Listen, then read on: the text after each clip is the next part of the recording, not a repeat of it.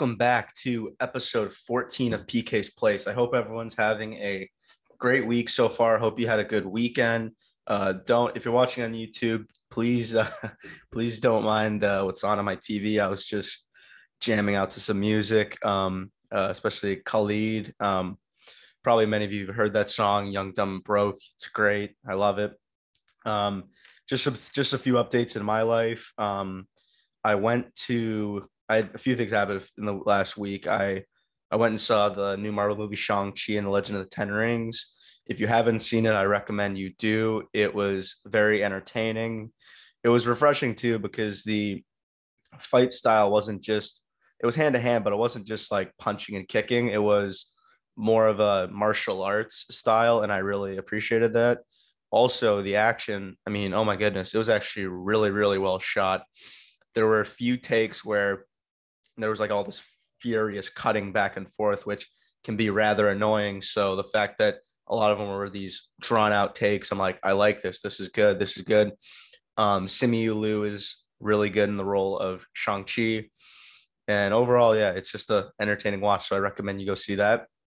And then this past Wednesday, which is also the day I recorded uh, the interview with our guest today, I'll get to that in a little bit.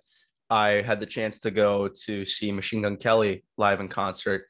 And I'm not afraid to say this. I went by myself.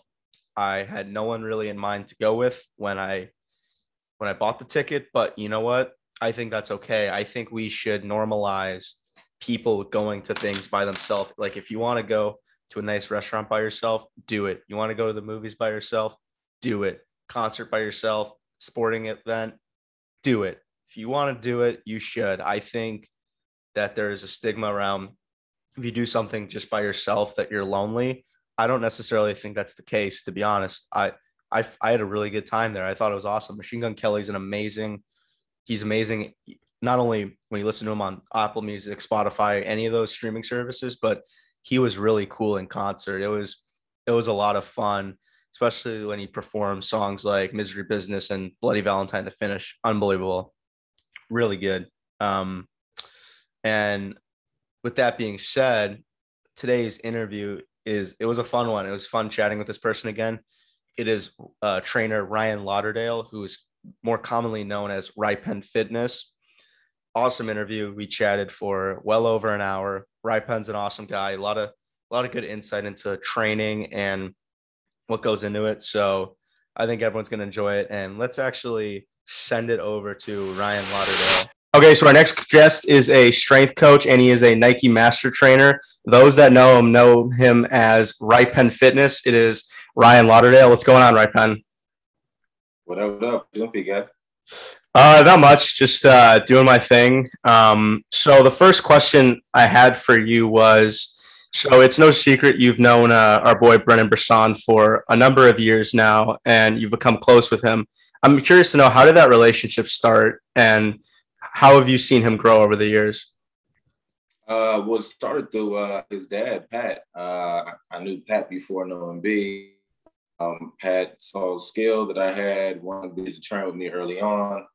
Uh, and I mean, B and I have been uh, just cultivating our our trainer, you know, athlete, you know, now is born that, you know, friendship uh, since he was about 14. And uh, it's been uh, great to see his development as, as an athlete, uh, more so as a, as a young man. Uh, and now uh, getting into very soon uh, the professional ranks, um, being that he was drafted with now, shit, it was like two draft classes ago now. It's flying by mm-hmm. with COVID and everything. Uh, but it's uh, great to be a part of the process and see the development you know, of not just a person like I just talked about, but also like those other things, you know, when people see, uh, you know, when when I hear, you know, straight from, you know, the scouts or you know other people that are close to uh, B as far as things that we need to work on, and then we work on those things, and other people are like, "Wow, we can see that change in the development in him," and those things that we thought might have been missing with him, but we see that, that it's there, and he has that within uh, within his game now. Uh, to a special thing for me to uh, to see that.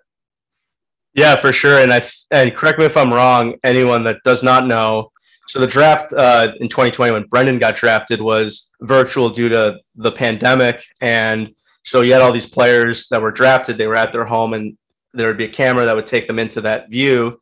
And Rypen was lucky enough to actually fly out from LA and go to Ann Arbor, Michigan, where Brendan plays at Michigan, and actually be there. How was it? What did it mean to you to actually get to be there in that uh, key moment for Brendan?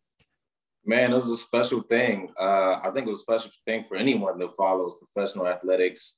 And, you know, draft day, everyone knows uh, how big that is and how big of a special moment that is. And, you know, we were all a little bit, I think the world was was bummed, you know what I mean, and kind of let down because of COVID, but understanding because of what COVID has done to the world and its impact on the world, uh, we couldn't be there live and in person. Uh, and and then also I had to step back, take a step back and, and look at it and say like, wow, had it not been for COVID, there would only been a very short amount of tickets available for you know immediate family to be there in attendance had it been on the big stage where you so used to seeing uh, with the NHL draft, uh, and I wouldn't have been able to be there. And so for me, because of everything that had transpired, uh, I was able to be there for for B, for the fam, to support and to to be there and uh, you know and, and experience that with them. So it was an extremely uh, extremely special thing to be a part of. Yeah, for sure. And obviously, uh, if you see the video, uh, Rypen goes after after Jordy, who you also trained Jordy. Um, tell everyone at home what's it like having uh, both of them in in the gym because I talked about this. I think last episode with Quinn was that sometimes when both of them are in the gym at the same time, it can kind of be chaos. well, that's what just about any brother dynamic. It can it can be like that. But but the thing is, they're both highly competitive. Uh, they both are very very uh, you know A type. You know, very like driven competitors, and they feed off each other as well. So like that's one thing that if anybody's like in the gym around them at the same time, that's what they're seeing. They're seeing them both feed off each other, and really right now it's just Jordy feeding off it way more uh, than B. And I'm saying that B doesn't feed off of like Jordy doing well and, and putting the numbers in the gym and, and having success. But Jordy, uh, you know, he wants to go and improve himself and to show that, hey, he's not the little brother. Know me as, you know, Jordy or Jordan Brisson and what I do on the ice. And that's what we talk about all the time as part of the right way is putting numbers on the board. And so, you know, that's what it's about showing why you belong and and honestly putting putting the full uh, piece together. You know, we're in the gym training. You know, we do stuff on the field. We go to the sand. We go out. We do all these things in order to improve uh, improve performance. And so, at the end of the day, we want to see that. We want to see that improve, uh, and you got to show. Yeah, I think that uh, I think that sibling rivalry is actually rather healthy, and I think it's good that they're pushing each other because then other guys that are in the gym it'll push them as well. Yeah, I think everybody feeds off each other as you know, as far as uh, that competitive dynamic uh, within the gym or on the ice, especially like summertime skates and, and everything that we do. And I, I, you know, as a former athlete, uh, I've seen that that is the best environment to want to be in. Uh, when I take from like the football world and I look at those teams that are the best, let's say in the collegiate ranks, those teams that are the best, they're the best because they get the best athletes because they compete every day. Uh, if you look in, if you listen to what Nick Saban talks about, what what Nick Saban preaches, or even uh, back in the day, uh, in the glory days for USC when Coach Carroll was here, uh, they talked about competing, and they want players and athletes that are there to compete. And so that's why I think that Alabama's been so successful, and they've had up to like five first round, you know, in, uh, running back draft picks in, in the same locker room, you know, and it, it's just very rare to get that, you know, to have a first to uh, first to third rounders all on the same team, all fighting for the same spot for the same playing time, but they're there because they want to be with the best and amongst the best, and so. Uh, I think that's the uh, the special thing, and I've seen that within uh, training environments and training gyms all around the facility, uh, performance facilities uh, all around the nation, uh, where guys want to be where other guys are going to be there where they're going to push them. You know, it doesn't have to be the same sport. It can be multi-sports. You know, football players don't mind training around with hockey guys or training with whomever. Uh, you know, especially if they know they're the best. They're like, all right, let's go. This person's going to push me to be my best today. What's going to help me to be the best when it when it matters. Yeah, I think that's really well said. And even going back to Alabama football, I think another thing that helps is obviously they're recruiting these great athletes. And since Saban's been there and has built up that program, it's it's it's made his job a lot easier because part of the pitch is you're gonna you want to come here, you're gonna win, or if you want to be here, you got to want to win at all costs. And I mean, we've seen how successful they've been, and even like you said, I think it was last year's draft. They had I think they had six total players drafted in the first round, and it was pure dominance, and that's why you saw them win the national championship, kind of running away with it against Ohio State as they did because of guys like Mac Jones and DeVonta Smith, who are just tremendous athletes. I think if you talk to Coach Saban, he wouldn't say it's easy or easy. No, no, no. Coach Saban would say it makes it even harder because you got to show up every year. It's very hard to be at the top for that long. You know, it's um, it's it's it's easier to uh to take down the person on the top when the target's not on your back, right? Mm-hmm. the target's on your back for a decade plus, like Alabama, like Saban, uh, it's easy to, to get comfortable and fall off. And so Saban and staff, they have to do things every year to to not just revamp because they lose coaches, just like they they did with Sark. He left and he's mm-hmm. at Texas. They lost uh, uh, many great coaches throughout the year that are at other universities, such as you know Ole Miss and many other great schools uh, around the nation. Uh, so they got to replace them. yep. So it makes it. I think. I think the Saban would say it makes it even harder for for him each year. And then also trying to convince parents and, and, and athletes that that's the place where they need to be. They're going to get them ready for the league, and they're going to have that opportunity to show up and and and show why they should be that you know first through third round uh, draft pick or just an NFL draft pick. Period. Yeah, I think that's uh, I think that's a good answer, and I think uh, this is another um, comparison that can be made, and I think it's pretty well known why I'm going to make the comparison because these two know each other very well and coach very well. But uh, Saban's Saban's run at Alabama is very Belichickian with the Patriots, and I know the Patriots are they had a rebuilding year last year, and uh, they're only they're 0 and 1. We don't know how they're going to turn out this year, but it's very similar in the fact that they are both very smart coaches and that they both have been able to get the most out of their players. And and yeah, I think if there's any coach who's as good at who's as good at their job of developing guys for the league, I would say Saban is. I would say he's probably. I would say he's number one on my list, if not top five. I would say that there's no coincidence with that. No, uh, absolutely not. Saban and Belichick, it's well known now because they had, a, uh, I think, an HBO special or Showtime. They do. Yep, HBO. Where they, where they talk every year and they talk. They just talk football and they just talk shop. All right. So within that, that's no coincidence because they've been doing that since they were on the same coaching staff with the Browns. Mm-hmm. Right. And then, you know, them them both going off and, and finding their their their own, cementing themselves uh, within the, the legacy of football in both arenas, you know, whether it be NCAA uh, and the NFL. Uh, but I think there there's a deeper connection for them, and I think it goes back to national pride, right? With them both being uh, like Croatian descent, and so I think uh, there's a there's a lot of things there that has them tied to each other. That has created this this bond, and football was helped to, you know, solidify that bond, their love for it, their passion for it, and then their passion for winning, and then also player development. I think when you when you look at any professional sport, it's more about like player development, how you can get the most out of the player. And I think when you look at college athletes, uh, especially college coaches, it's uh, like it's a mixture of personal development, right? How can I turn this like boy into a young man?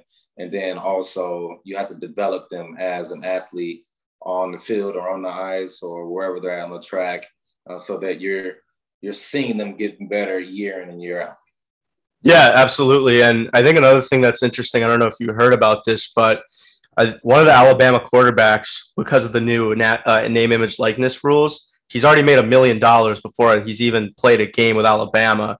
So that's also another thing that's changing the game for the recruiting that some schools are going to offer you more money with name, image, likeness. Other schools like Texas are taking a harder stance where they aren't necessarily allowing their players to get that money because obviously it's no secret. Not every not every college athlete is going to go go play pro uh, pro sport. So if they can make as much money as they can while they're in college, it doesn't hurt.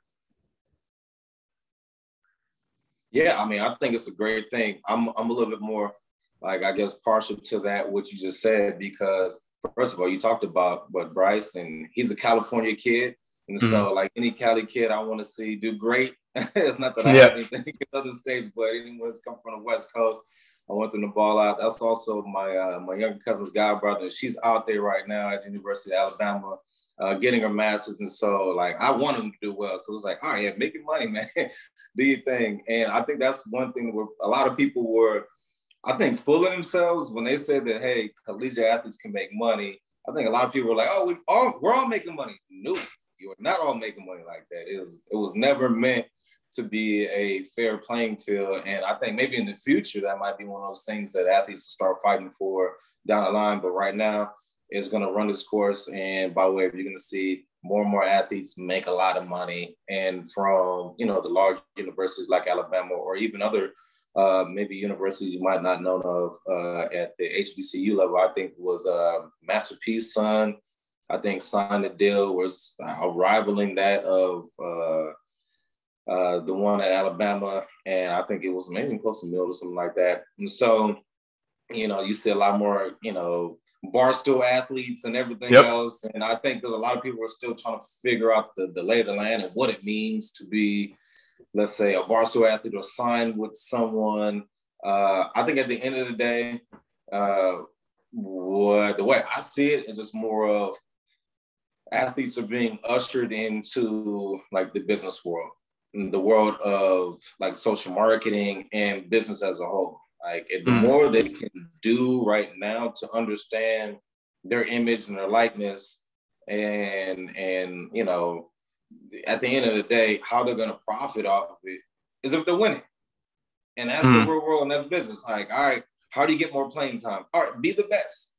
yeah. Don't be be available. You know what I mean? It's just like mm. it's it's some basic things uh, but you know, obviously it gets a little more uh, advanced and complicated. But I think it's a great thing. It's something that guys have been fighting for for a long time. Guys have been thinking about, but never thought was possible. Uh, when I say guys, I mean guys and girls, uh, men and women, uh, been fighting for, never thought it was possible. And so uh, I think it's a great thing. I don't think people should complain about it. People just get on the field, ball out, put up your number, put numbers on the board, and the money will be there. Yeah, I think that's uh, no, that's that's perfect. And I guess the follow up question, similar to that, uh, in a local case, do you think Reg- Reggie Bush should be given his Heisman back? Yeah, they should have never taken his Heisman. What? It was crazy. I think mm-hmm. ridiculous. Uh, for anyone that was not around or not alive in that time, uh, Reggie Bush, in my opinion, was the hands down the best college football player that year he was that amazing. He was that electrifying. He did things that no one else was doing. He did things that people did did not do before. And I also think that Reggie was just a little bit before his time when he came to the NFL. Uh, I think that Reggie's game translates into the way the game is played now, and and that skill set that he had then could be way way better utilized now in the game that we have today. Back then, they were just complaining that Reggie wasn't a a three down back. You know, they you know he doesn't want to take the ball, you know, in powers, and he just wants sweeps and, and catching the ball in the flat. And it's like, no, like that that was part of his game. But I think also they just didn't know how to at the time best utilize his skill set and his game. But uh, they should never touch his Heisman. Uh, I think he's getting it back, and so I'm glad he's getting it back. Uh, nice guy, one of the best like college football athletes of, of all time, and uh, yeah, you got any more questions on Reggie Bush? I, I, I, just think he's one of the best college athletes of all time. And I'm still uh, kind of salty that, that Vince Young beat uh, USC in that uh, was that national championship. And uh, mm-hmm. I think anybody's a, a SoCal football fan, especially if you're a SC football fan or a follower, I think you're still salty at that. Yeah, and the thing also with Reggie Bush, um, correct me if I'm wrong. I think it was he got what was it, three hundred thousand under the table um, around his time of playing, and especially with how the rules are now, I don't see why they can't just give it back to him. I mean, what is it? What does it matter? It's not to get this is a greater uh, um, a greater issue we're not going to dive into, but it's similar with all the people that are still in jail for marijuana related crimes. When in a lot of states, especially California, marijuana is legal. It just doesn't make any sense. So yeah, I think Red. I think Reggie should have his Heisman back. Yeah, no, there are some similarities. Uh, the difference is obviously we're talking about like football and the other stuff. We're talking about like you know, you know lower level crimes and or how the uh, the government classifies that. But uh, there, there's still similarities. I think in the classification for the stuff we're talking about like you know, you know marijuana possession and especially small marijuana possession, that there's just a longer process in order to go through it and retroactively correct past wrongs. Uh, I with the Bush situation, it's more about an admission of fault and guilt and like, all right, this happened, things have changed. We should have never taken your Heisman the first place because you won that outright. And it really had no reflection on what you did for college football at the time. Uh, we've already penalized the university. We penalized you.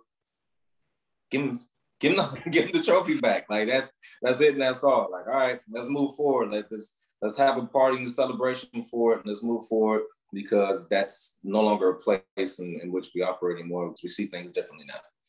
Yeah, absolutely. The world is constantly changing, and I, I do agree with what you said. And even transitioning still with football, you're a former football player yourself. I'm curious who who would you say your player comp uh, player comparison was when you played? Well, I'll tell you who I wanted to be like back in the day. Let's hear it. Uh, Peter Warrick. Okay. Peter Warrick. Peter, Peter Warrick. Man, I wore number nine. He wore number nine. He wasn't like the tallest wide out. He were about we were about the same height, but he was just like so explosive and the way he ran his routes. He just attacked everything, and uh, he just he would just win that win the day, just win that battle and go out to battle every time. There were other like uh, SoCal wideouts that I took a lot from um, uh, TJ Houshmandzadeh, uh, Steve Smith, uh, uh, Chad Johnson or Chad Ochocinco. Ochocinco, like yep. So he's a he's a Florida boy. But I just love the way he like played the game. He played the game with so much passion. And then my my all time uh, favorite is uh, Jerry Rice, and just the way that Jerry Rice approached the game and how he approached training for it, and his commitment to the to his craft. I think for me was like one of those one of those things that I noticed like early on, and it uh really really inspired me to want to be a wideout and then to like to push the envelope and to do more. Yeah, those are all really good players. I mean, like you talk about best wide receivers of all time, Jerry Rice is on that list. And Ocho Cinco, I wanted to say the thing for me about him that's funny is not only I, lo- I love his personality first, but second, uh, like I think he, he still could have been playing in the league. I think if he took care of his habits a little bit, like obviously you hear the stories how he'd be like, oh, I ate like three Big Macs, or he had a bunch, he didn't really eat the best food, but he was he was incredible. And what was surprising to me was he actually played. Uh, I think it was in one of the Super Bowls against the Giants with New England, and I I saw that come up somewhere, and I was like, he played for the Patriots. I had no idea. I think. Well, speaking on Chad's like eating habits, I think he was just such a genetic freak that mm-hmm. whereas it would have affected most of us, you know, would have slowed most of us down with his, you know, his uh, proclaimed eating habits of going to fast food chains and grubbing out. Uh, I don't know how often he was doing that, if he was doing every day, but uh, I think it would affect the, the majority of us. And had, I mean, I don't, I couldn't exactly what, but there are just some genetic freaks to where it affects them a little bit less than the rest of the population. Also don't, I also think that, yeah, for sure, he could have kept playing. I think that uh, he he still had it, but you know, the the league, you're talking about any league, things just change. Things change. The league moved forward, moves forward. Organizations change. Coaches and what they're looking for is for what they're identifying positionally, what they think needs. They think the organization needs at that time to, to move forward to be competitive, to win a Super Bowl, to win a cup, or to win, you know, an NBA title, like everything changes. So it's not it's not just clear cut, like, oh, this guy's been the guy for, for 10 years, and so he should just get a job. I'm like, yeah, but no. You know, mm. there's, a, there's a lot that goes on. And then like interpersonally, you know what I mean? Like how will you get along with, you know, staff, organization, are you a locker room guy? Like there's there's all these things that play into it. There's a lot of guys at home right now wishing they were going into camp, you know, you know, for the NHL, or guys right now sitting at home wishing that they were going to get a call for the NFL, or you know, get a call to go into even the D League for the NBA, and but they're not. And there, there's a whole lot of reasons for that. I'm not saying that it's like their fault or you know just someone else's fault. There's a lot of different reasons, but uh, just going back to Ocho Cinco, I still think he had he had a couple more years left, uh, but you know, there's a there's a lot to it. It's, it's more than just uh, black and white on why somebody's not playing. Yeah, absolutely. There's a lot of factors that for sure go into it, and yeah, he. I think he also was was big, especially with his personality. Like even on Hard Knocks, uh, he was on Hard Knocks, and he was obviously a fan favorite there for whenever he was whenever he was mic'd up, and just like even if you can, everyone should look this up. Like Ocho Cinco mic'd up he's got some of the funniest sound bites. Like there was one game he was like, I think he was like, if this guy um, denies me the ball any time in the game, whether it's like two like two man coverage, like whatever it is, he's like, I'll give you my game check to the coach. Like, I don't know, not, not, not many people would say that, but it's just how Ocho Cinco was. Not this is personality. no, no. no. And, and, and he's not a wide receiver, but it reminds me of um, a quote from uh, Coach Prime, uh, Deion Sanders, where he goes, you know, he's basically said, um, if you're playing against, um, if you're in Florida State, um, and you're playing on my side, well, you're going to be hearing the band playing because I'm going the other way with it. Yeah, pretty much. yes. was one of those guys that he backed it up every time. So that's mm-hmm. part of his prime. Like, you know, he got that nickname because he was and honestly still is prime. Coach Prime is prime time. He's doing a great job down at at uh, Jackson State, and uh, you know, it's like one of those things that you know I can you can still look to to, to Coach Prime and and find so much uh, so much inspiration and uh, you know admiration for what he's done and what he's still doing. It's hard to be relevant that long. It's hard to be on top for that long and to be, you know, be the best for that long. Because when you got the target on your back, people are coming for you.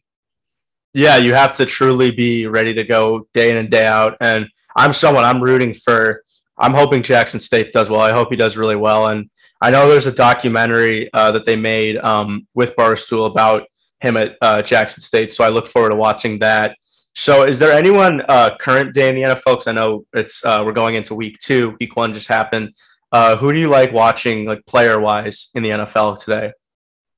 Oh my gosh! Like there's so many people. Like where do I start? Do Let's I go wide receivers. Let's go because your position, you're a wide receiver. No, I'm gonna start with quarterbacks. Okay, that's fair. Yeah, yeah, go ahead. Uh, yeah, yeah. Kyler Murray. Uh, I mean, obviously, you got the the the man himself in Kansas City. Like, how can you not? Mm-hmm. uh, you got the, the former MVP in Green Bay. How can you not? Uh, I mean, the bad man. Russell. Yeah, I mean, uh, bad man. Uh, you got you got Russell. Like there, there's so many really good quarterbacks. I'm really interested in seeing how the season goes for Teddy Bridgewater. I'm really interested in seeing who actually picks up Cam Newton. I I said it before week one, especially uh, when the Patriots let go of Cam. I was like, well, I think the more, most likely team to consider him is Washington because mm-hmm. Riverboat was a former coach. Uh, and then obviously what happened after week one uh, with Fitz, Fitz getting hurt, yeah, down. yeah, that was sad to see. But you know, it's it's it's a next man up kind of league, and so there's that. Uh, uh, New England and seeing that situation, I think that they got their guy. I think they knew when they drafted him, he was their prototype of a guy. And there's nothing that, you know, not taking away from Cam at all. I still think that Cam can be a, a true number one in the NFL of leading the team into the playoffs and, and and you know getting back to you know deep in the playoffs. I think he he has it. I think that just that offense and the way it was set up and the way that they're used to operating with their systems, I don't, I don't know if that was the best fit for him. Uh, mm-hmm. but I think that I think that Washington with the with the good amount of defensive players they have over there and what they've been building over. Okay, PK here. So this this hasn't happened before where I've actually had to jump in mid interview like this, but I just wanted to let uh, everyone know that while I was recording this interview with Ripen, uh, I was having some Wi-Fi troubles. It kicked us off a few times of the call. So if there's points where the conversation starts at one point, but then it, it'll cut to something different, just just bear with me that it was technical difficulties. Now let's get back to Ryan Lauderdale. Yeah, so we were talking about quarterbacks, and Kyler Murray is interesting to me because, like, I think I think he does a lot of things well. Obviously, he's very mobile, and honestly, if I were to take, if you if you said who would you rather have, Kyler or Lamar, I think I might take Kyler just because I think he can throw the ball a little better than Lamar. But a lot of people I know would disagree with me on that. Yeah, I would disagree with you on that one. I think that uh, I think Lamar has a cannon. I think he can be really accurate. He's shown that he can be accurate at the highest level in the NFL. You don't become an MVP just because you can run and just throw the long ball. I think that maybe Lamar might be putting a lot of pressure on himself because he's a winner. He's always been a winner, and people are expecting them to basically uh, get over the hump. And as far as getting into the Super Bowl and then winning the Super Bowl, and so I think he just might be feeling that pressure, and uh, just you know, sometimes when you feel the pressure, you do a little bit, maybe too much. Some might describe it as, and so I still have a lot of confidence in Lamar Jackson, and and you can see that in the way he moves and the way he prepares for every Sunday or Monday or whatever game uh, they're going to play during the week. And uh, yeah, I have a lot of confidence. Yeah, and I think the one thing that's unfortunate also is that I feel like Lamar is compared a lot with Patrick Mahomes, or at least it's always Lamar versus Mahomes. And I know people hold it against him that he hasn't beaten them yet. And we'll obviously see this Sunday because Sunday Night Football is uh, Chiefs at Ravens. So that'll be another test. But yeah, I feel like those two are always kind of uh, inextricably linked together. I think they're linked together because they're both winners and they've been winning at a high clip in the NFL. Mm-hmm. Uh, but their games are just totally different. Uh, they, their their style of play is totally different. I mean, I don't think anybody can compare to Patrick Mahomes' throwing angle. Like it's just like uh, unseen. It's it's.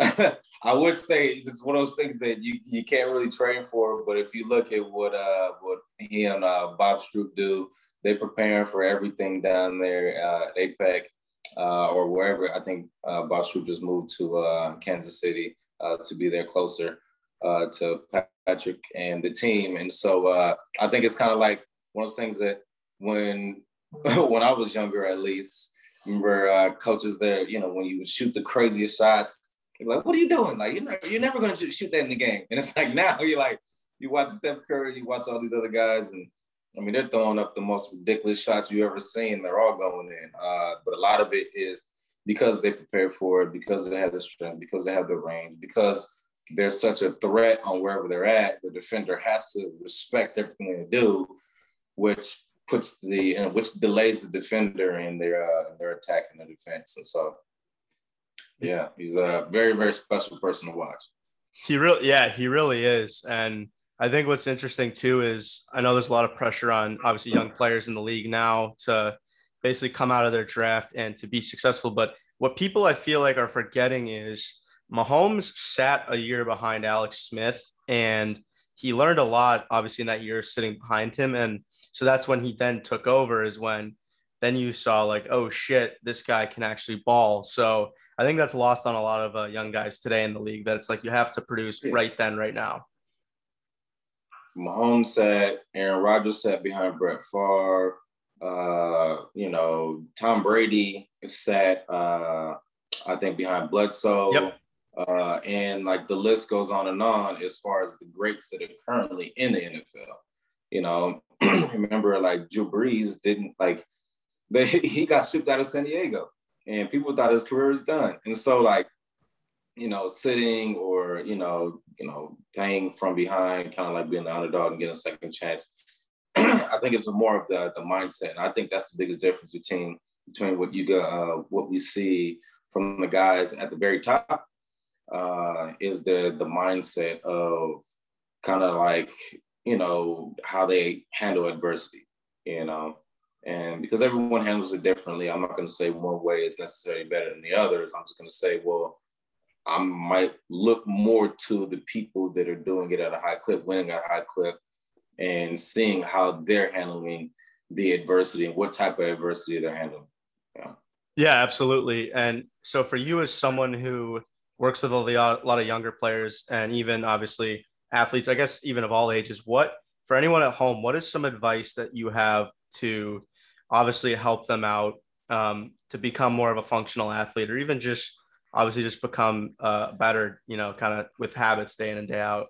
Yeah, I think uh, there is uh, a hot topic uh, that's going around in the sports world and uh, just kind of like pop culture. It is, um, you know, mental mental health. Uh, and so, whereas I'm not going to go down the pathway of telling everyone this, that, and the other about mental health because I am not a mental health specialist.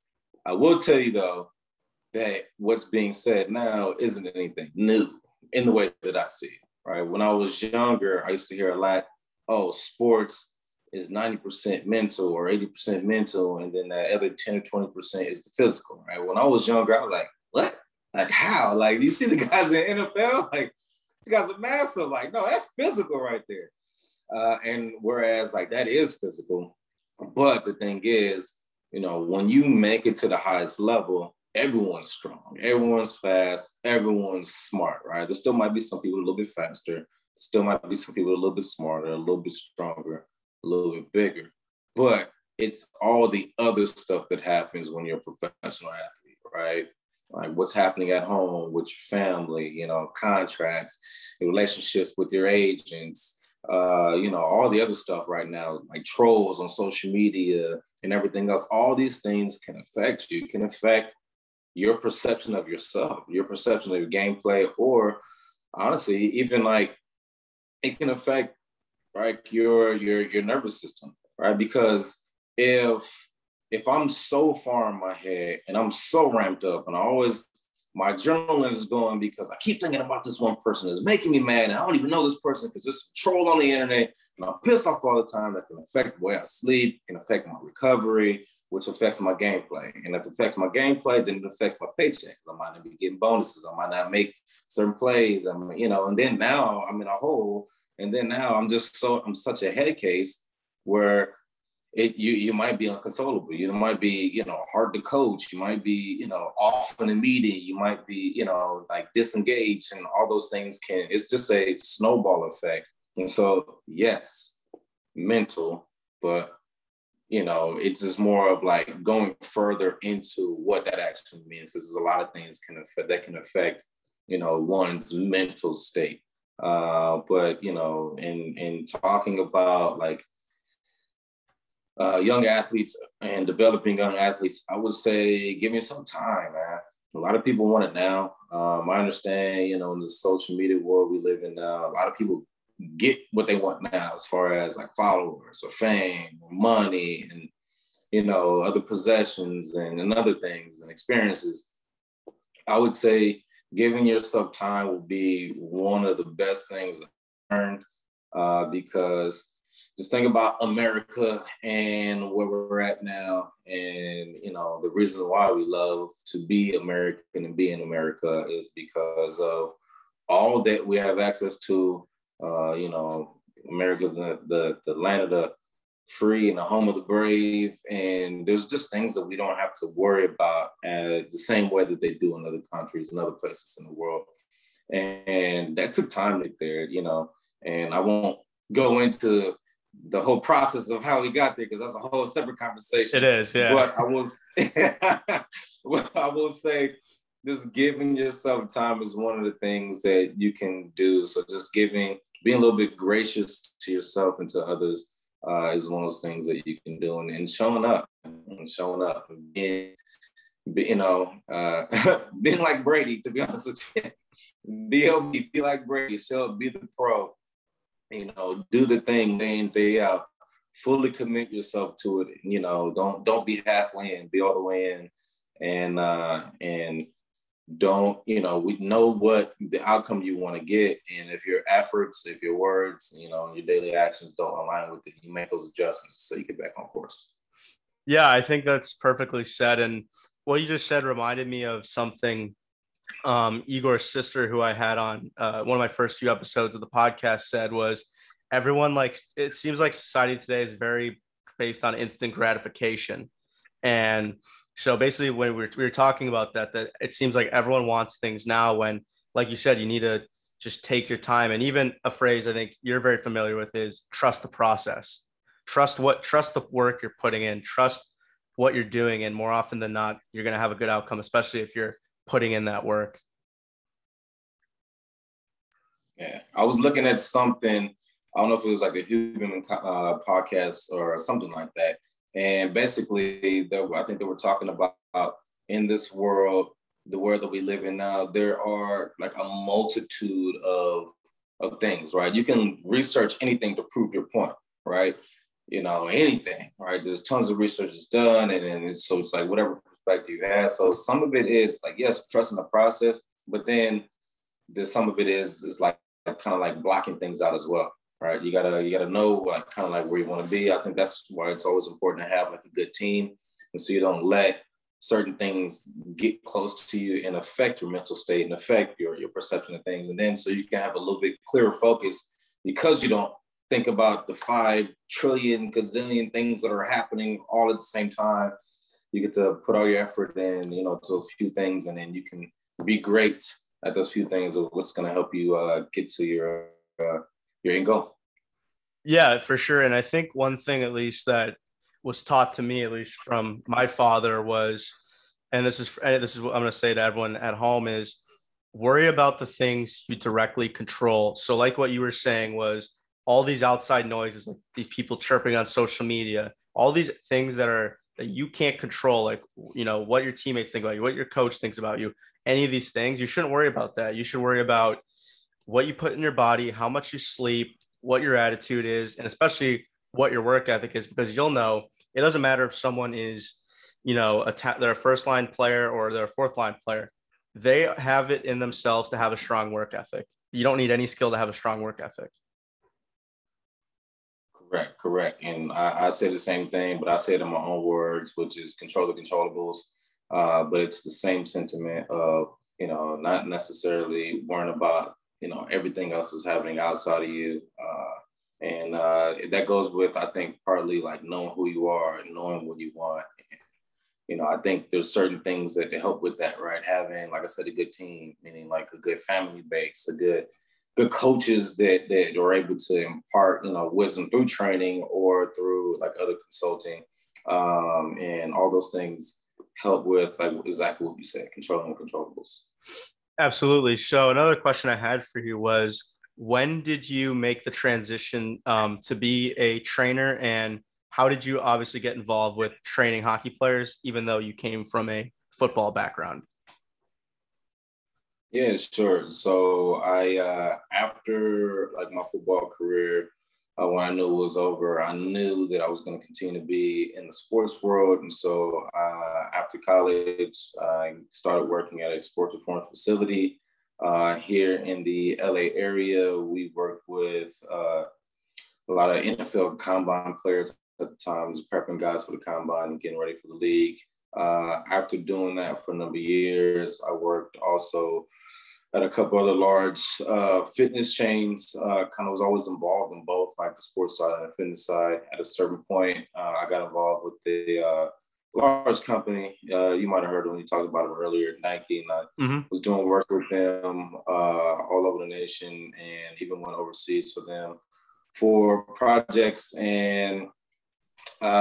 so at a certain point, when I was doing a little bit less like hands-on sports specific work. Uh, I knew I wanted to get back into it.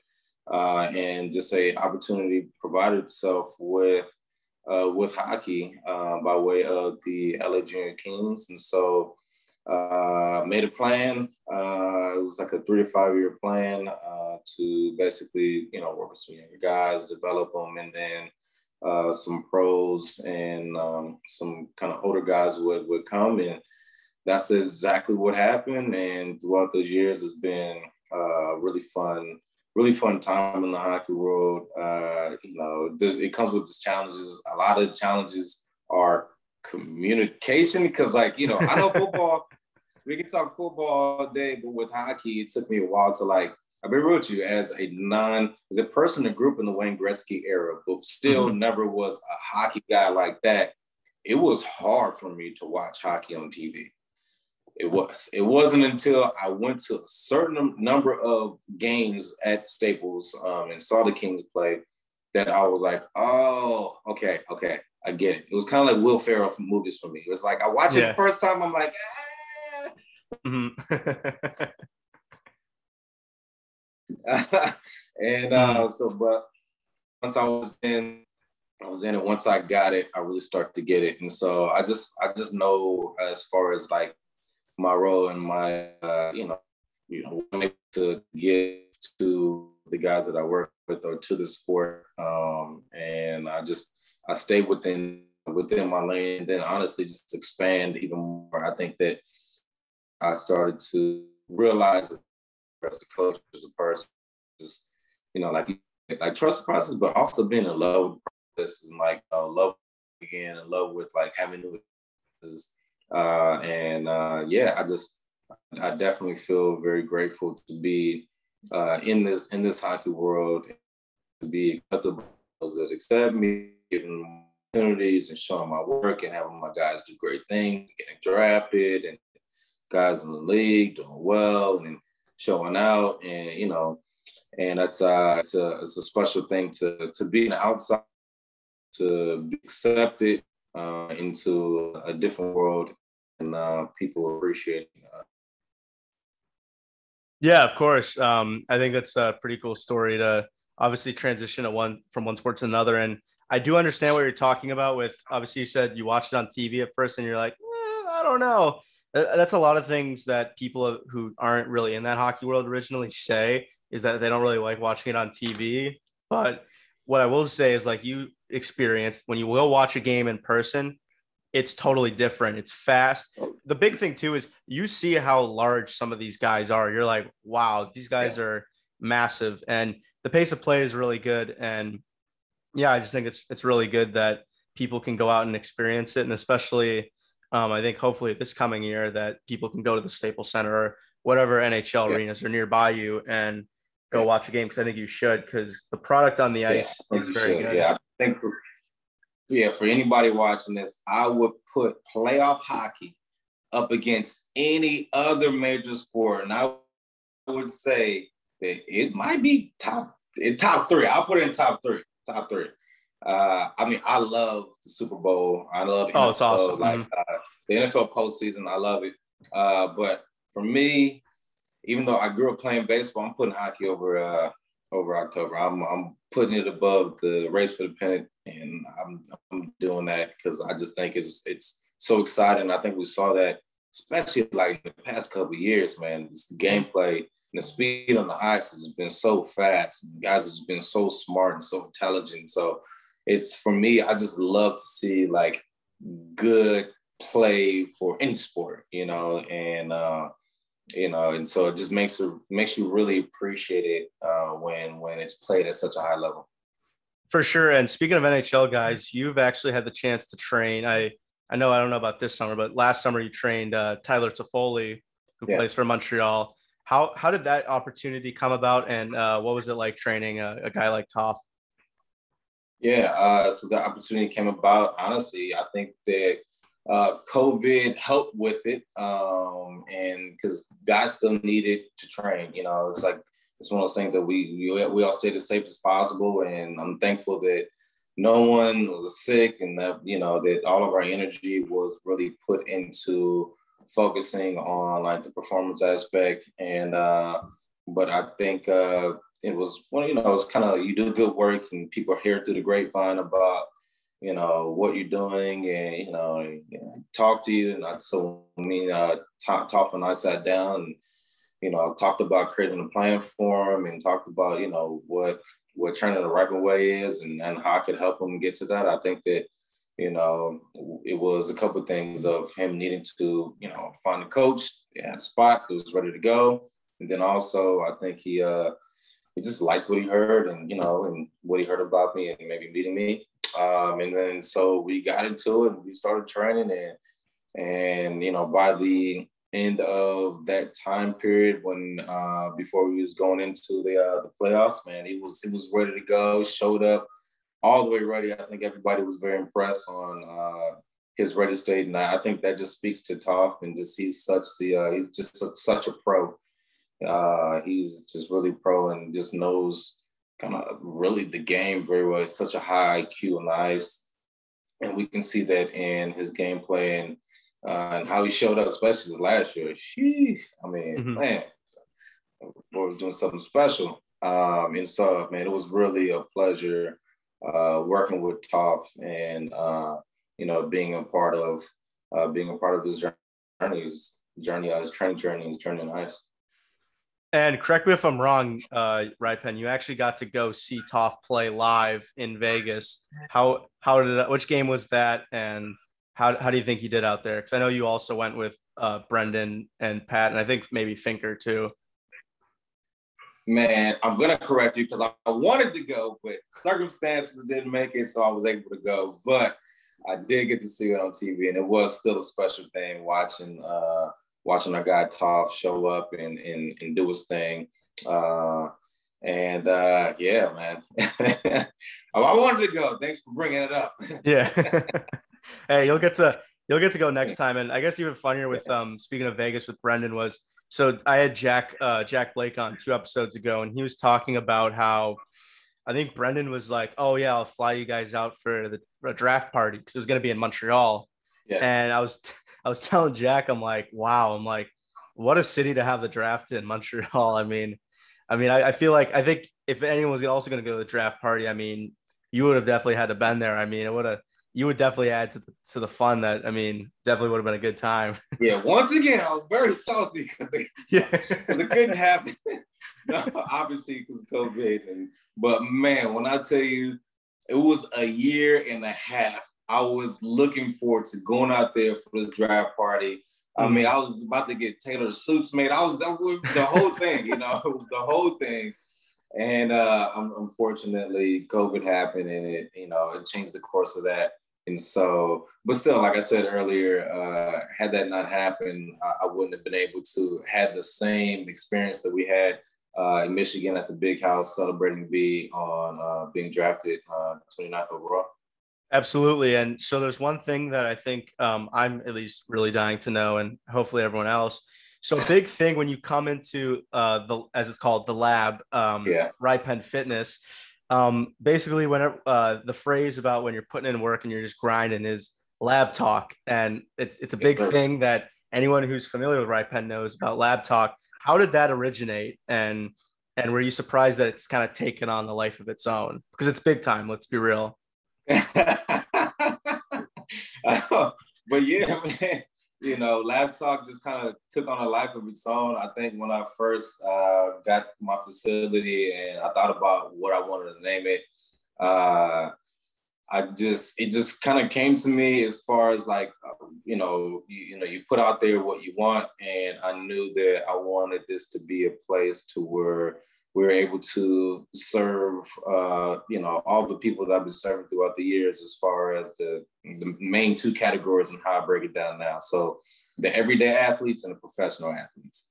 Right. And so with that, I think you need to, at least the way I saw it, you need to have the environment and the equipment to, to be able to serve them best. And so here I'm able to have uh, a lot of things that you might find in a, like a traditional lab, even though this isn't a uh, traditional uh, lab that you might find at a uh, you know a facility, whether it be a university or a separate lab uh, attached to a large brand out there that has been doing a lot of research and, and that we all use as far as like uh, training and training parameters, et cetera, et cetera.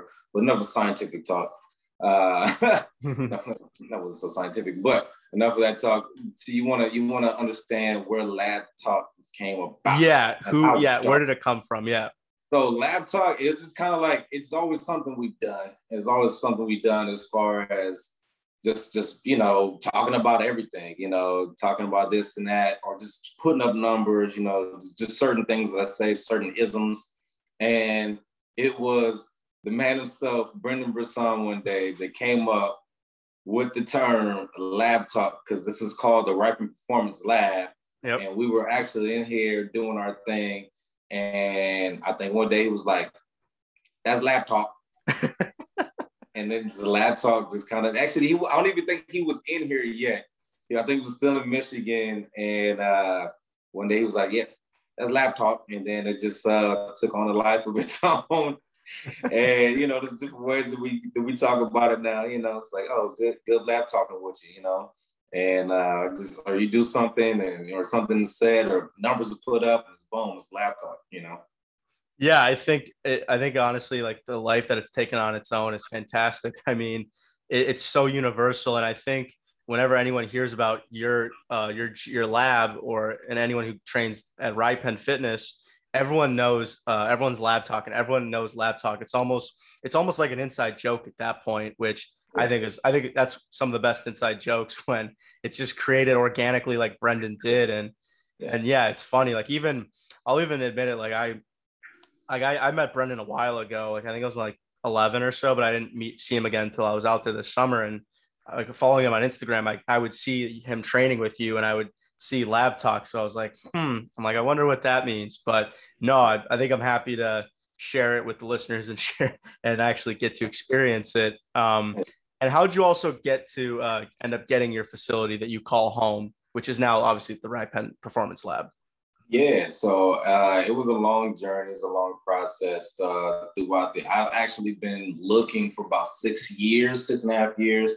Uh, I think on that journey, it's taken many different twists and turns and many different iterations where I thought I was going to bring a couple partners into it. I thought I was going to partner with a couple large brands, uh, so many twists and turns. And then, you know, COVID hit.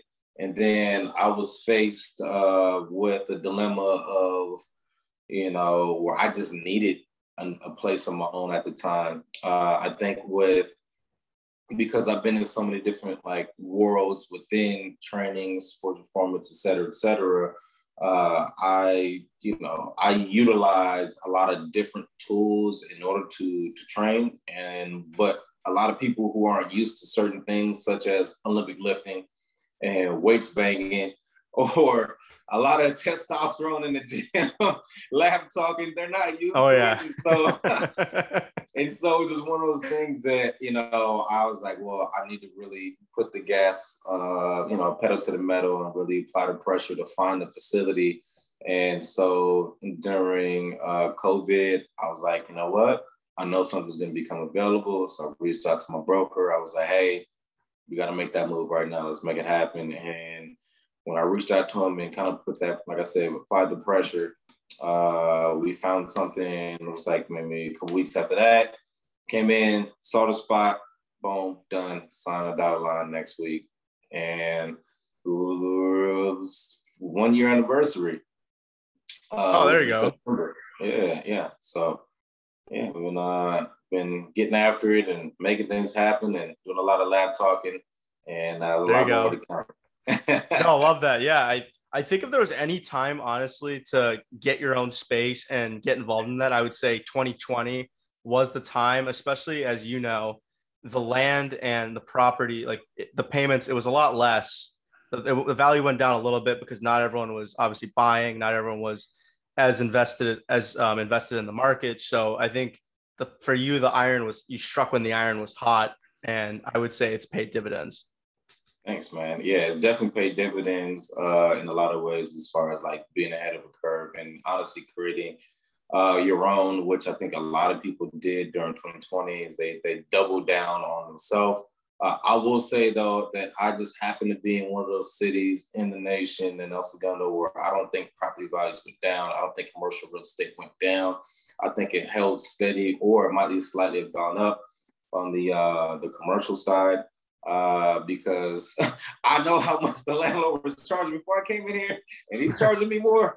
Uh, so I, I, don't know what I'm paying for my yeah. lease. For my lease, I know what the lease was before, so uh, I was bad. very fortunate. it was just more about availability because there was more. Mm businesses that were available because people had, you know, vacated and whatnot. And so yeah. I think that was the one thing for me that that it was like timing striking while it was hot kind of thing. Yeah, that's fair. Uh, and then pivoting gears real quick. Uh, so for everyone at home, so when I was uh, obviously visiting in LA this summer, I gave my boy Igor, I gave him a ride to to Ripen, and so I come I come in the gym, uh, you know, Igor's lab talking. I think Brendan was lab talking, I yeah. see Ripen wearing a Clippers hat, and I'm thinking, I'm like, what yes, is? Sir. I'm like, what is he wearing? So we start talking about it. So right, Penn, I gotta let, let the people know how'd you become a Clippers fan, especially being right. being an LA guy. It's a long story. I'm gonna try to shorten it up. Uh, so I'm an LA guy through and through. So I support just about all LA teams. Uh, and uh, so, but when I was younger, when I was younger, the biggest name in the world, not even just in sports, one of the biggest names in the world was Michael Jordan. And I was a big Michael Jordan fan. Uh, so much so that I had Chicago Bulls trash cans and bed sheets and all that kind of stuff in my bed in my room growing up. so when I was younger, I wasn't even a Lakers fan because I was a Jordan fan and then when I started to get, you know, older, when Jordan wasn't playing anymore, you know, he went to the Wizards and all the thing, and uh, I still never became a Lakers fan because by that time, like Magic had already gone on and he wasn't in the NBA anymore, and so I was just without a team for a long time. And then, so when I was really young, uh, there was this LA Clippers player, Stanley Roberts, that came to like our elementary school because my friend that was at the school, her mom was a friend of his. And so he came there and he talked to us. And I was like, I'm not about to be a Clippers fan. Have you guys been to your games? It was terrible. it was not sexy at all. They used to literally give away tickets to go to Clippers games. Oh boy. They used to have like a lot of like young kids there because they used to like try to get like elementary schools, middle schools, just try to get people in the stands. It was uh at the sports arena, it was all the lights were up. It was just not very sexy. But the Lakers, it was sexy. The lights were down. Laker girls, Dr. Buss did a really good job of being innovative there and creating, you know, the Lakers Showtime and got the players, had the money, and did all the things. And the, the Clippers had none of that. And but it was in the year 2000 things changed. And the big thing that changed was the injury around the team. You had Darius Miles, you had Corey Maggette, you had Quentin Richardson, you had Brand, you had so many really, really good, fun young guys that were there, like Lamar Odom, that, you know, they were so good and they were so electrifying to watch since when we started calling Lob City. Uh, you know, and and around that time, I just really enjoyed watching so much, so much. So I was like, wow, somehow we got to put money together to get season tickets. I don't think that happened, but but well, I really wanted to. I really wanted to go, and so in 2002, I decided I was like, all right, I really I really like watching the clips. I've been to a couple games, and uh, I was like, all right.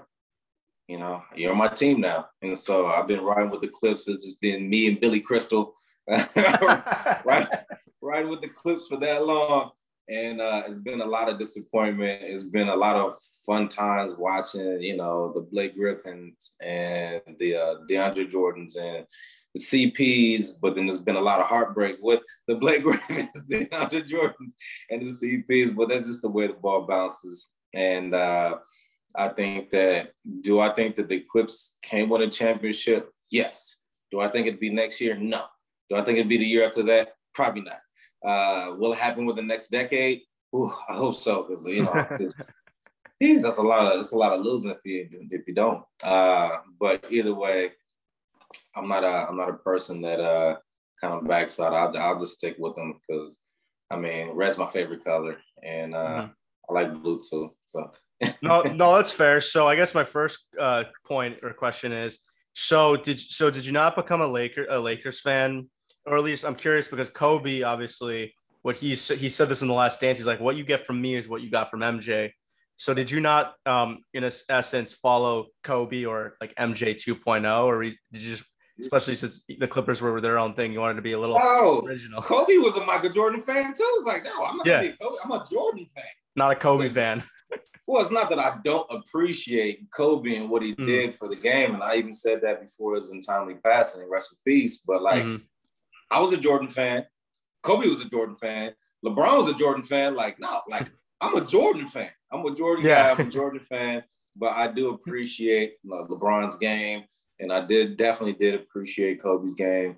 Uh, I got to see him in the last season uh, when he was with the Lakers, and uh, yeah, man, it was uh, he's just a, a was an electrifying player, and so is LeBron. So like for me now, if you talk about like the goat debate, like I don't necessarily want to talk about them being greater than Jordan because like obviously I'm a, there's a bias for me, but mm-hmm if we're talking about like their greatness, like yes, those are great players and like the greatest of their eras.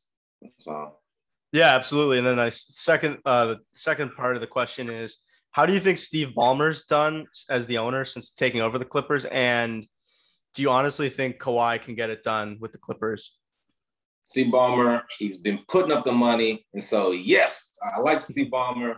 Uh, no controversy. He just wants to see the guys win. I think one of the best things that Steve Ballmer did get the logo himself. Jerry West. Uh, that was one of the best organizational decisions he could have done over drafting any player or getting any player in free agency. People come, people can say like, oh, they're coming for LA, this is destination city. They're coming for Jerry West. Now they're coming from Ty Lue. They're coming from for the front office and for the great coaching staff and what these guys can do for them and what their track record has shown that they can do and what they have done. Uh, do I think Kawhi can get it done? Uh, maybe quietly. That was a joke right there. Yep. Uh, I got that one. uh, I hope so, man. I really do hope so. Uh, either way, you'll never see the pressure on Kawhi's face. Uh, and I I personally thought that last year was really going to be like the year that squad needed to get it done because this year, you know, you got Clay coming back, you got you know they trying to reemerge, you know, as the team on the West Coast. You got you got LeBron and his play like 2K created squad. Like this is crazy, you know. Like mm-hmm. everybody's like in their mid thirties and older. Like still, this is wild. You got like five future Hall of Famers on the same team. It's like, how do you even how do you even beat that? Like, how do you even compete with that? And so you got all these other teams that are like things. You know, they love the young guy. I mean, like wow, the honestly the past two years, the time mm-hmm. for Clips and and and get a win, uh, or it's just going to be way harder just moving forward. Yeah, it really will be. Um, I mean, and oh, I was gonna say, um, can you hear me still? I don't know. Again, what happened uh, internet wise? Um, here, one sec. Can you, uh,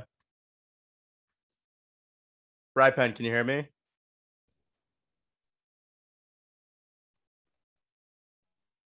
Yo, right, Pen, are you there? Oh, yeah. Yeah, sorry. Um, I don't know what happened. Okay, you're, you're there. Um, yeah. So for me, I think um, another thing we didn't even rec- uh, bring up with uh, obviously this upcoming NBA season, which I'm personally excited for, especially with all the moves that were made, is uh, your former cl- uh, star Clipper, uh, also former Blake of the Year winner Blake Griffin, um, and the Brooklyn Nets. I mean, it just seems like everyone's picking Lakers and Lakers and Nets, and I was gonna say, do you feel a little disrespected in that, especially that they're counting your, your clips out, especially it'd be funny if uh, Blake were to play his former team in the finals. Uh, do I feel disrespected that the clips are being disrespected? No. Have you watched the clips over the last two decades? Like, what can you say? Like, they haven't won a champion. We haven't won a championship. So what do you want to say? I mean, it's just being real. It's like you, you know, you yeah. show up, you show up and people give you respect, give you respect. And until you do so, then you're insignificant. You're not a factor, right? You can mm-hmm. look at Toronto, you can look at all the teams that finally won and finally got the monkey off their back. And then people are like, all right, you finally got your one win. Welcome to the conversation. Until the Clip do so, it's gonna be what it is, you know. Yeah, exactly. The, the thing for me that I guess why for everyone at home, why I was so surprised seeing Ripen wear a Clippers hat. Me growing up in LA, uh, as I did, I didn't think Clipper fans existed. I'm gonna be real. I'm like, who's a fan of the Clippers? Because I never heard of them. It was all Lakers, Lakers, Lakers. Because when I was growing up, it was Kobe's prime. So I never heard of the Lakers. I mean, I mean the Clippers. Even though I did know Blake Griffin and Chris Paul were, and DeAndre Jordan were, they were able to hold their own and they were good. So I never obviously heard those issues and uh, those criticisms. And the funny thing with Toronto, you bringing it up, don't you think it's really funny that the city of Toronto has won a championship more recently in basketball than they have in hockey?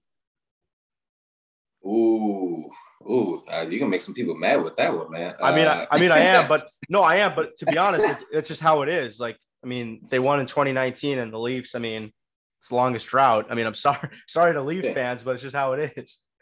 I think I think it's it's a bunch of things. Like when I look at the NBA and basketball's development in Canada, Canada, man, there's I mean, look if you look at the past, like what, like three drafts. There's been a lot of Canadians that RJ Barrett. Right? So there's been just so much talent that's been coming out of Canada and a lot of at a high clip, and guys are really developing well. So I think that whatever they're doing out there, they're doing a great job.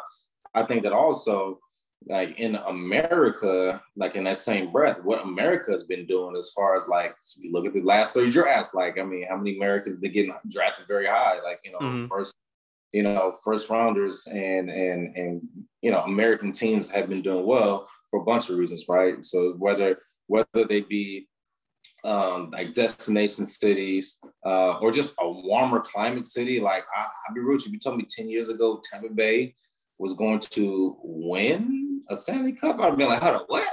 Tampa mm-hmm. Bay? I'm like, nah, bro. But like, you know, it's it's I would say it's pretty appealing now, obviously the winning, but appealing to go down to a warmer climate and live in a warmer climate throughout the year as opposed to being in terrible winter weather. Uh, we can, you know, fantasize winter weather all we want with, you know, holiday stuff or whatever, but it's not fun nope. shoveling all the snow out your driveway or off your car just to make it to work, you know, for the day. Mm. So I think there's a bunch of different factors that goes into that. And it's just like divisionally, there's just some it's, you know, it's it's really tough. You know, if you look at like the Canadian teams and divisions they're in, there's just some really, really good teams there uh, that they have to play against in uh, in the states, and what I think it makes it harder for those teams to uh, to to make it to the uh, the finals and to really emerge as like a top seed. Uh, and the other thing is just year in and year out, man, it's tough. It's it's it's just really tough. And maybe maybe because you know it's one of the original teams, like they feel a lot of pressure there. Maybe because fans want it, fans want it really bad. So fans put a lot of pressure on the players, understandably so. But maybe it's you know it could be pressure the guys feel, could be you know all the things that that you don't see. It's all the unsaid stuff too that, that factors in. And you know, sometimes it just takes that one guy. It takes that one guy. I'm not saying that Austin isn't that guy. I think he's a special guy, special player. I think he's a great face of the uh, the NHL. Uh, I just I'm not putting him down at all, obviously, but I'm just saying like sometimes it just takes like one guy to bring another guy there, and then like oh now they got like a, a big three, right? Like the NBA, mm-hmm. you know, they got more than just that one guy who's just a face. You know, they got multiple guys, you know, winning and uh, and and putting up putting up numbers on the board. You know, you know, if you look mm-hmm. at Tampa Bay, they, man, they had like the top two out of the scorers in the NHL. Yeah, they Tampa. Yeah, they're loaded. right? Mm-hmm. Yeah, they're loaded. Yeah, Tampa's. They just got great depth all around. So there's a bunch of things. So when you talk about depth, because that's a that's an important word, and so we know if we're talking about depth, and we're talking about like drafting, uh, we're talking about free agency, but then we're still talking about contracts. So the front office has done a really good job, right, mm-hmm. uh, in negotiating and getting the right guys there, evaluating talent, developing skill and talent, keeping guys injuries free, making sure you guys are happy, and then paying them. And then honestly, when you're winning, people will sit back a little bit like, yo, we just won two cups. Like, man, can we get three? Like, all right, mm-hmm. maybe maybe I'm gonna hold off my my negotiation. You know, maybe I'm, you know, because that's what guys are doing. If you you can look at the Tampa Bay Buccaneers, guys, the guys t- they took a pay cut so they can keep the band together, right? Because they're like, yo, let's let's run it back. Mm-hmm. No, absolutely. So yeah, yeah, and I guess the one thing I want to get out of the way is before any of these people come at us uh, in the comments or wherever, being like Tampa Bay Lightning, 18 million over the cap. So first off, 10 million of that money is from guys that aren't even playing anymore, like Anders Nilsson, the goalie. I think like Gaborik's money might even be in there, and he hasn't played in like four, four or five years. So first, let's get that out of the way. Second, with Toronto, and not to make this like Leafs lunch or you know Leafs talk too much, but yeah, but yeah, like I think the thing I'm also saying that is because this year was set up most of all that like how the playoffs were set up. They had at least they were gonna had a, at least a good shot at getting into the fi- the final dance, the final four, and it was set up that way. I mean, they won the division, they played well, and then they even had a three-one lead, and then you see what happens with them collapsing, and it's it's unfortunate. So basically, that's part of the reason with the failure is that it was set up for them to win this year, and they messed it up. Just how it is. I mean, I saw that with the Clippers, right? When the Clippers mm-hmm. had that three to one lead against right? the Nuggets, yeah and they and they lost that, you know, and that part of that is due to I'll say there's a lot of factors, so I can't just blame one thing, right? So in in locker room with the team, it's like leadership. So you have you have enough guys that have actually been there. Uh, so it's not just being a veteran in the league. Do You have enough guys that have been to that that part of the postseason, uh, within you know, are that late in the playoffs, uh, or played in you know Stanley Cup final. You know, it's like all those things.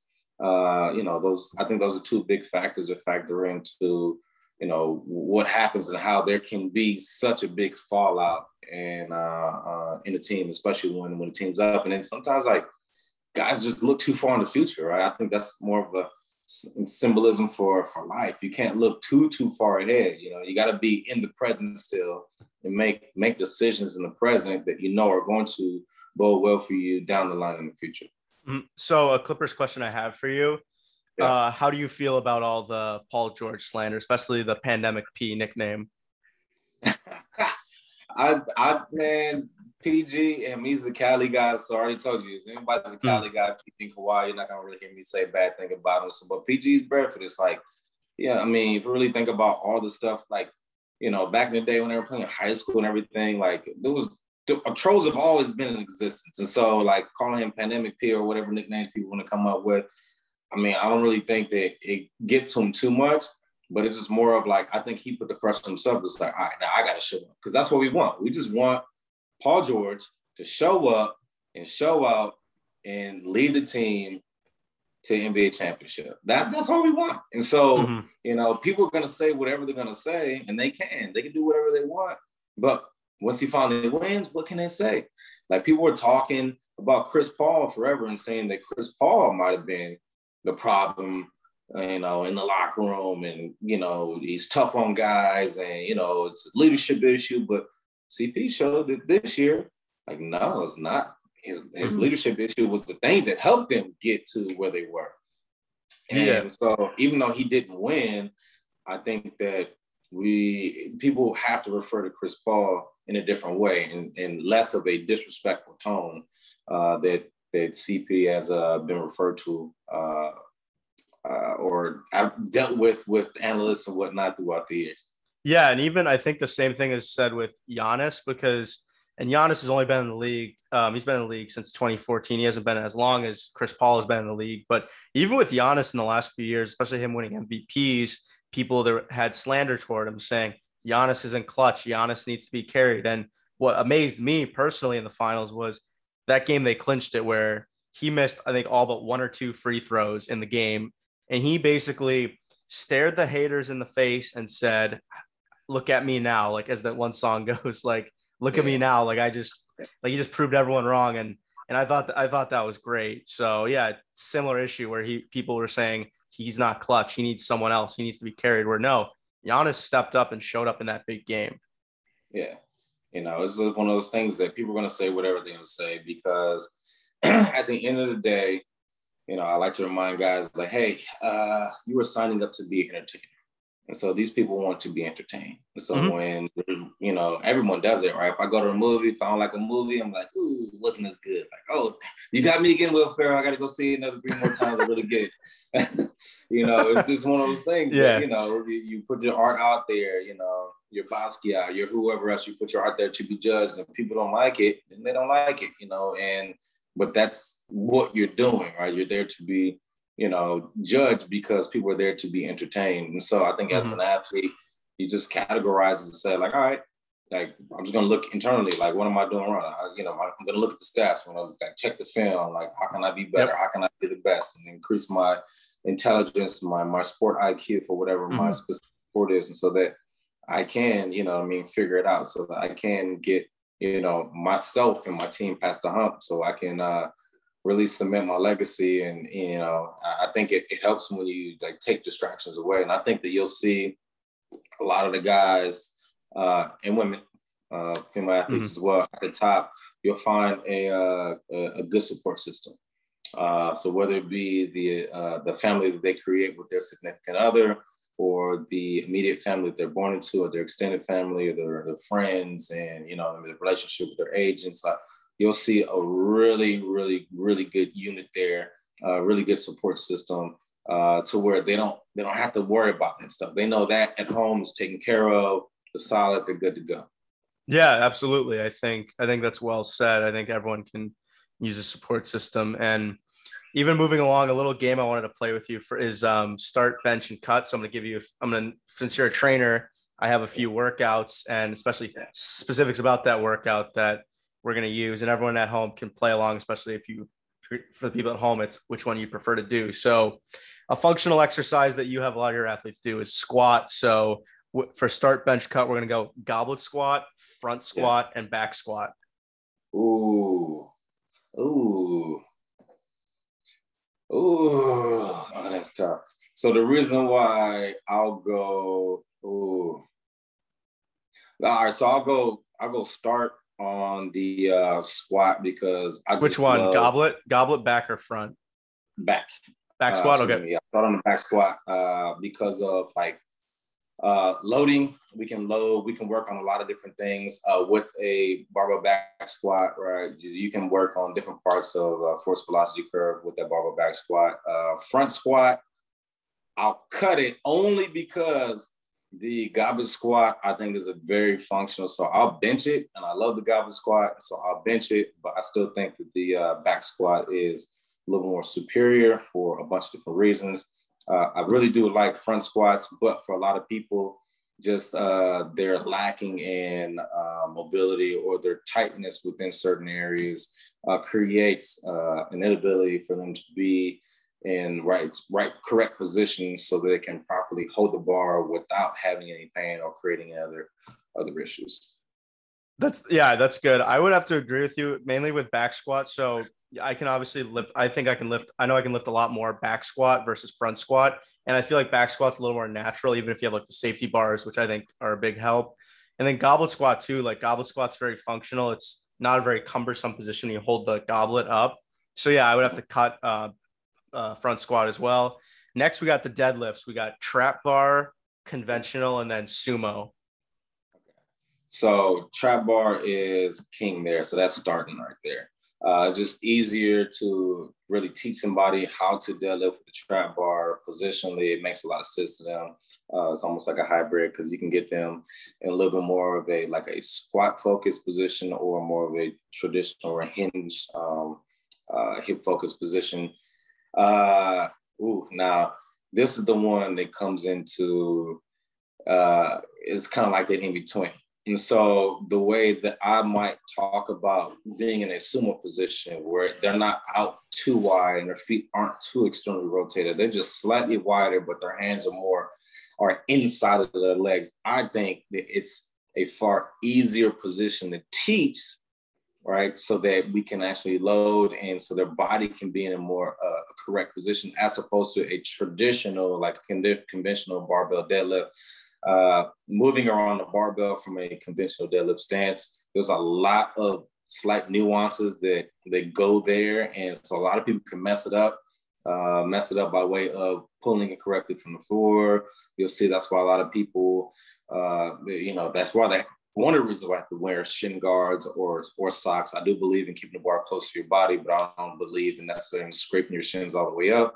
Uh, and you know, it's far more common for people to have uh, to get out of their neutral spine position in a conventional deadlift, as opposed to a slightly wider stance, which we'll categorize for right now a sumo stance. But just know that my sumo stance isn't super super wide. No, it's slightly wider feet aren't extreme on the external rotation and hands are inside that uh, inside the knees so that they're not fighting uh, for position. And so it also helps someone to be a little bit more in a upright or erect position.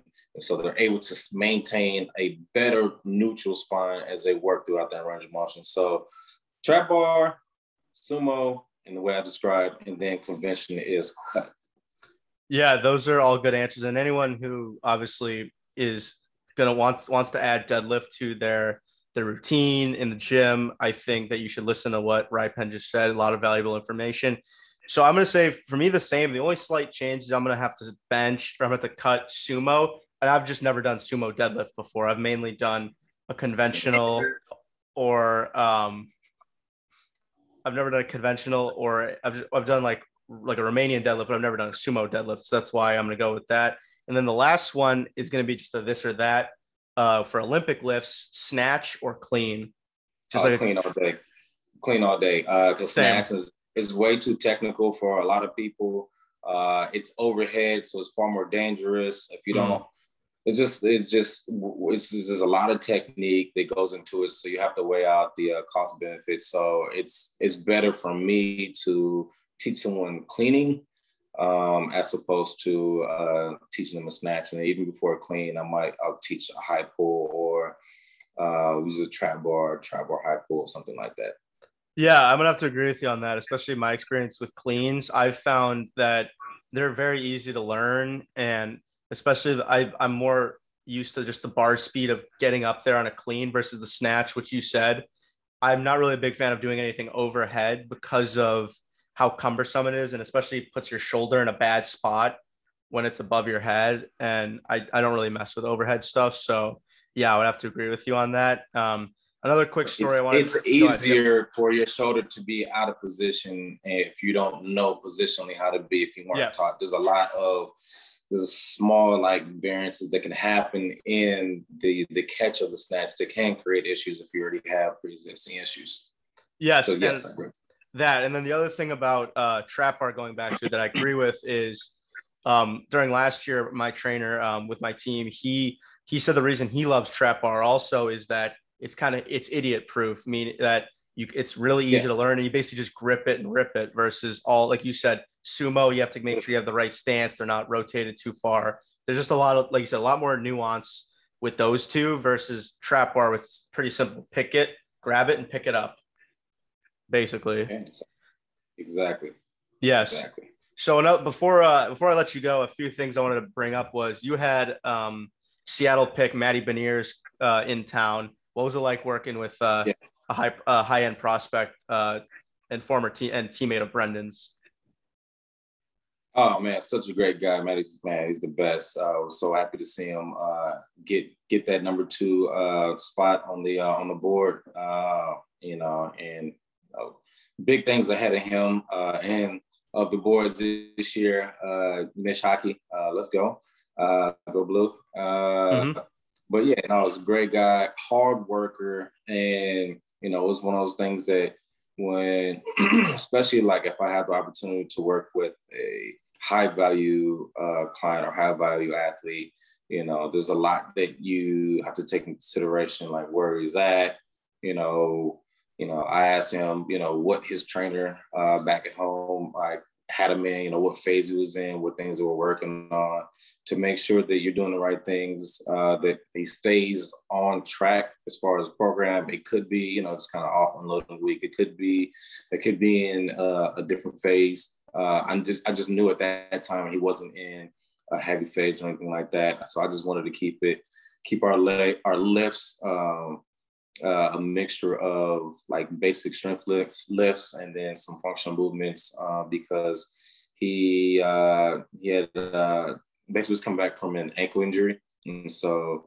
mm-hmm. was taking that consideration, and also you know just making sure that I wasn't over coaching and and then um, you don't want to like counter coach. And what I mean is every coach is a little bit different. Uh, some coaches will take over an athlete and say like, oh, you got to scrap this, throw this all away.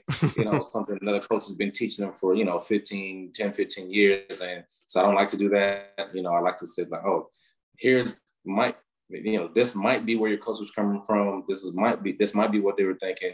Here's how, I, here's how I go about it. And like, maybe here's like the difference in between or you know you can take you know the value from whatever it is I'm saying and you know you can go back to your coach and you know so they know that I'm not I'm not you know saying anything and putting down or counter what they're saying but this is just the way I see it. And so there's certain things that I might take away from like a training session uh, with the high value uh, client like that to make sure that it's the best experience for them so that their trainer's happy when they get back home uh, the strength coach is trainer uh, happy when they get back home and so that they're uh, you know feeling the work and you know get it done so, you know continue the laptop. Oh absolutely yeah and i think that was the other good thing was that you were able to show him the lab talk ways and i think that that's valuable for any high value athlete. Yeah, um, yeah i think had a good time yeah. in the lab.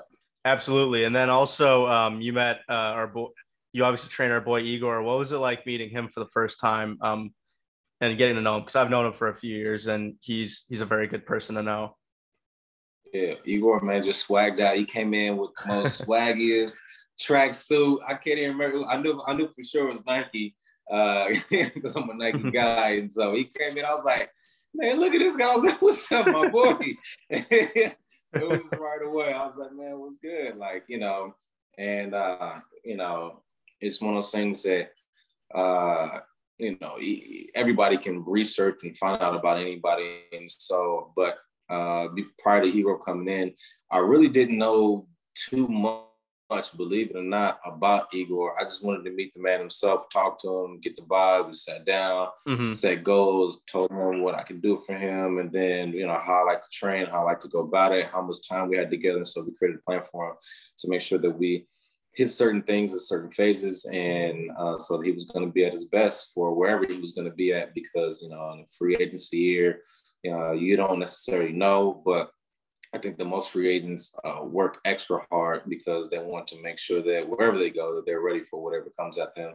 And so, uh, in in that process of Igor and I working together, it was just even more rapport that was built, even more trust was built. And then when he started to see and feel the things that I told him that he was going to see and feel, then there was even more trust that was there. And then when others start seeing it, people that know him for years, they just comment on certain things, or you see him on the ice, or you know whatever else it may be, or in, or with him uh, in the lab, you know, putting up different numbers more than he had ever put up before, you know, things like that. All those things play into, I think, a healthy uh, coach or trainer uh, and trainee or you know athlete dynamic. And uh, yeah, man, so he's a he's a great guy. Yeah, he really is. Um, he was funny enough. So he, yeah, he was my first podcast guest, and yeah, it, he's just a lot of fun to talk to too. He's he's he's he's you know he's just a, a high high value person, and I think everyone yeah. needs to know someone like that in their life. Yeah, yeah, I agree. Mm-hmm. So a few, so two last things. Uh, where can people find you on social media, especially obviously if they want to obviously you know take uh, some things away and obviously uh, learn from you and obviously grow. Yeah, so uh, Instagram is Rypien Fitness, R Y P N F I T N E S S. Hmm. Like behind uh, you, like the sign behind you. Yes, sir. Just like the sign behind me. people, people, uh, uh, people listening to the audio won't see won't see that. Only the YouTube people will see that. Okay. Yeah. uh, and then uh, you always go to rypienfitness.com, R Y P N F I T N E S S, just like the sign.com. Mm-hmm. Uh, got Rypien Performance Lab on IG, and then on the website, um, you can go to r-tv, RTV, and you'll find uh, even more videos that are going up, um, building out even more videos uh, that'll be posted on YouTube. And so you guys check out YouTube, subscribe, hit me up about things that you might want me to talk about, demonstrate. Uh, there'll be even more workouts on there that are more fitness based. Things are going to be more performance based, and things that'll be even more hockey specific based workouts and or ideas. Uh, being a football guy coming to, coming to the hockey world, uh, I have different ideas about how to like I like to say, train and get guys into better hockey positions, or when guys are on the ice, they're better in those skating positions and things they just need to do on ice. And so I'll talk more about why I might do this, not that, that, not this. And so it makes a little more sense on uh, the Rypien way. And, uh, you know, we can, you guys can lap talk with me. Absolutely. And something I think everyone should go check out is go to look up the South Bay Health magazine. There's an issue where our, our boy Rypien was actually on the cover. How was uh, how was that experience being on the cover? Oh man, it was a great experience. I didn't think that uh, honestly, I didn't think I was gonna be on the cover first. I thought they were just doing uh, just doing a story on us, and it was gonna be in there as as one of the main stories for that issue. I did not think it was gonna be the cover though, so I was pleasantly surprised there. And then with all the people in the South Bay, all my, my friends and clients and people I've known throughout the years, uh, you know, they had that delivered to their uh, their doorsteps, and I saw it all around the community. So that was a, a really fun thing, uh, you know, seeing that and and being a part of that and having that happen for me. Uh, and yeah, man, this is a great thing. Uh, love the South Bay. South Bay is a great place to be, great place mm-hmm. to live. So I think it was a special thing. Absolutely. Um, a question I also have is who would you like to see me interview on the podcast? Ooh, okay. Ooh. Ooh, okay. I'm interested now. if if he would do it, if he would do it, Fink. Finker? Yeah. No, I've I would love to have Finker on. And that reminds me, I think I need I'm gonna need you to do a little full court press on our boy Brendan. Uh, I asked B when I was out there, I'm like, do you want to come on? He said, yeah. And whenever I text him, it's like he can never commit to a time or a day or whatever. And I well, want to. You know, they're they're extra busy right now in yeah. uh, Michigan, getting ready for the season. So I think that uh, you know it's not that he's trying to you know you know avoid you, but he does have a lot going on. I can tell you that for sure. Yeah. So hopefully hopefully I can get him on soon. I mean, he's as we both know he's a hilarious guy, and we I, I think I think it'd be very fun to talk with yeah. him and and yeah. So Rypien, I can't I can't thank you enough for coming on. It was uh it was good to catch up. It was good to chat. Good time with you too, PK. All right, take care. All right.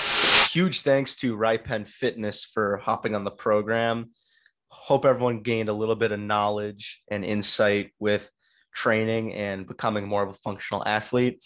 If you happen to be in the Los Angeles area and you're an athlete and you're looking to take your game to the next level, aside from my boys at GLP that I've gotten to know, I would 100% recommend Rypien Fitness to get you there because he's very knowledgeable. He knows what he's doing. And I just honestly think you cannot go wrong with training with him, especially to be able to lab talk with him.